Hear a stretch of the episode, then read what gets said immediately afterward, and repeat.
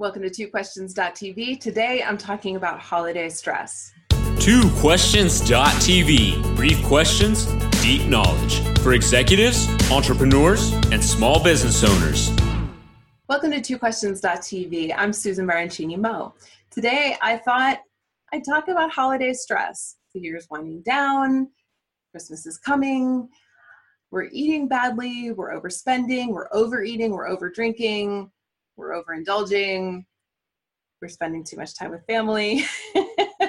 we have tons of end of year stuff in our businesses. And so I thought this is a pretty stressful time of year. Now, if you are truly depressed and truly anxious and you think you might need some help, please seek professional help. I am not a mental health provider, I'm an executive coach. And um, so this is not intended to be medical advice in any way. I will also be giving a little nutritional thoughts. Do not consider that to be nutritional advice either. I'm not a nutritionist. I'm just sharing what I've learned over the years that has worked for me, what works for my clients, and what the nutritional experts have told me on this show. But again, don't take any of this as official medical advice. don't get medical advice from YouTube, people. All right. So, what are some of the causes of holiday stress? All right. So, it's the end of the year. So, in your business, you may have contracts ending. You may be worried about contract renewals. Um, you may have a lot of bookkeeping to do in anticipation of taxes in January. Um, you know, a lot of hubbub, a lot of reports, a lot of year end things, wrapping things up. And so that's a great, big cause of stress for a lot of folks. Um, you're also generally, we tend to eat poorly during this time of year. We tend to overeat and we tend to eat a lot of bad stuff, bad stuff being relative. Uh, we tend to spend too much money finding just the right gift. And we also tend to spend a lot of time with family, which can be difficult. Lines are very long, traffic is very bad, and it's just a recipe for holiday stress. So, what are some ways you can manage your holiday stress? All right, so first and foremost, breathe. Take a minute, stop, breathe. it's okay to pause and give yourself a break. Um, the next thing is, I like to make a list of all the things that I need to get done that I think I need to get done before the year ends. And then I look at that list and I ask myself, what really needs to get done? Because some of those things are things that I'm putting pressure on myself that I want to do before the end of the year, but actually I could defer those to January and get those done after this very busy, crazy time. If you're having family in and you're putting a lot of pressure on yourself right now, calm it down. Take things off your list that aren't absolutely paramount necessary. You don't have to do all the things. It's okay. It is okay.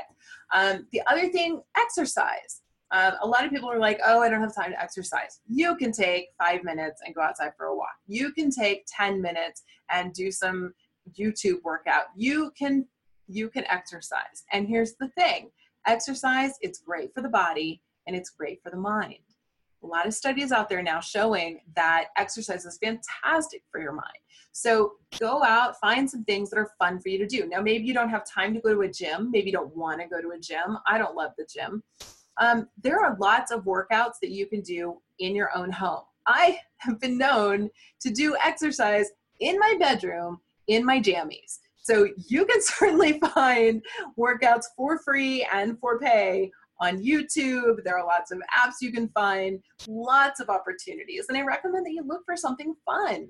Now, if you're like me and you like purposeful exercise, meaning I like to do things that I'm actually achieving a goal. So like if I'm raking my leaves, I'm getting exercise and I'm achieving a goal. If I clean my house, I'm exercising and I'm achieving a goal.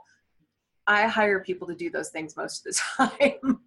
but if you want to do that kind of exercise, you can. Um, other things are like purging, going through stuff. My cleaning my closet is a lot of exercise. I'll be doing that this holiday season. Um, so, exercise is great for you. Another thing is this time of year, we tend to drink too much caffeine and a little too much alcohol. Um, caffeine's not a big part of my life. Uh, you probably know that if you watch some of my shows. In fact, you know I sit here with a bottle of water right next to me all the time. Um, but but that is a great substitute. Um, if you can substitute water for soda anytime you think of it. Um, if you and, and in fact combine these, right? So if you are feeling like, oh, it's two o'clock in the afternoon and I'm so tired, get up and go do something. Get your blood moving a little bit, exercise a little bit, and then drink some water instead of that soda. You'll get the same pick me up and you won't have all that caffeine in your system dehydrating you. Caffeine and alcohol are big dehydrators. When you drink cocktails, try to have a few sips of water as you're drinking. It's really good for you. um, also, um, if some of you remember when I had John Abdo on the show, he talked about how to eat through the holidays and not gain weight and how to really think about avoiding overeating. And so I think that's a great video to refer to. I'll put that in the cards for today. Um, just for you to refer to it and and see what he's had to say about um, really thinking about like this is one day I mean, it's not like people are bringing sweets into your office. You've got cookies coming as gifts. You've got, you know, candies and fudge and, you know, fruitcake. Oh, God, God help you if you have fudge. I mean, if you have fruitcake. Try to think through what you're eating and eat as healthy as you can because remember, every time you eat junk food, you're feeding that to your brain. So what we eat is food for our bodies, but it's also our brains are in our bodies. And so food is food for our brain. So um, eat as well as you can manage uh, fruits, vegetables, you know, lean meats, healthy stuff, um, and try to minimize the carbs as much as you can. It's hard this time of year, but give it your best shot. And think about planning ahead for next year. Um, so you won't have so much happening at one time. So, for example, one of the big stressors of holidays for me used to be buying gifts around Christmas time. And so what I started doing was being a year-round Christmas gift shopper. Uh, so and, and I have a lot of family that has have birthdays around Christmas. My dad, my niece and nephew both have birthdays around Christmas time. My husband's birthday is around Christmas time. My step everybody except my sister and my brother-in-law and me. So everyone I have to buy gifts for this time of year. So it's double gifts. So that's a lot of pressure. So I started being a year-round gift shopper. So now when, you know, Leo and I travel, when we go to another country, we always buy Christmas gifts there um, and bring them home. Um, I always look for things as I'm out in the world shopping, you know, on my day-to-day basis. Um, I'm always looking for things. And if I see something someone might like, I'll just pick it up. And there, now that gift is done for the year. So I like to kind of distribute things out. Um, if you have some reports that you could get done earlier or things that you could accomplish sooner, distribute those throughout the year in ways that are more effective so you don't have so much bunched up at the end of the year. Okay, the last thing I want to talk about is family.